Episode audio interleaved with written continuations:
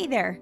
Yep, I'm talking to you. If you're anything like me, a busy parent of multiple children who spends their day in the car playing chauffeur, then you're probably currently sitting in that car in the driveway of your house, buying yourself a few more minutes of peace and quiet before you face whatever chaos lies on the other side of the threshold.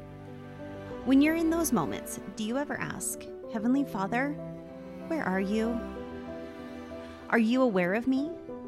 Do you even know me? It's hard to break through the moments of monotony and difficulty of life to find where God fits into your everyday. It's hard to hear Him and find Him and notice Him. Hi, I'm Meghan Mitchell. Throughout my life, I have asked these questions so many times. I have never been the person who opened my scriptures and found insight that caused me to weep because I found the answer that I was looking for. And I'm rarely the person who prays and then gets up and quickly and easily finds the elusive communication from above that I so desperately need. But in the summer of 2021, I finally figured out how Heavenly Father speaks directly to me. And guess what? It's not through a lightning bolt or a parting sea.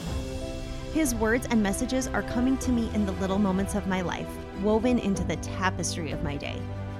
These lessons are happening all around me. I just need to look.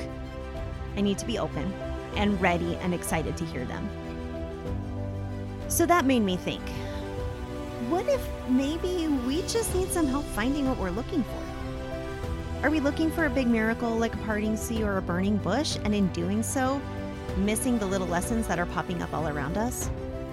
And when we don't see the miracle, are we disappointed in our God? Are we losing sight of his love and care by searching for the big rather than noticing the small? In each episode of the Little Lessons podcast, I will share stories and have discussions with friends about when God has shown up when he was least expected, teaching us the little lessons that are tailor made just for us.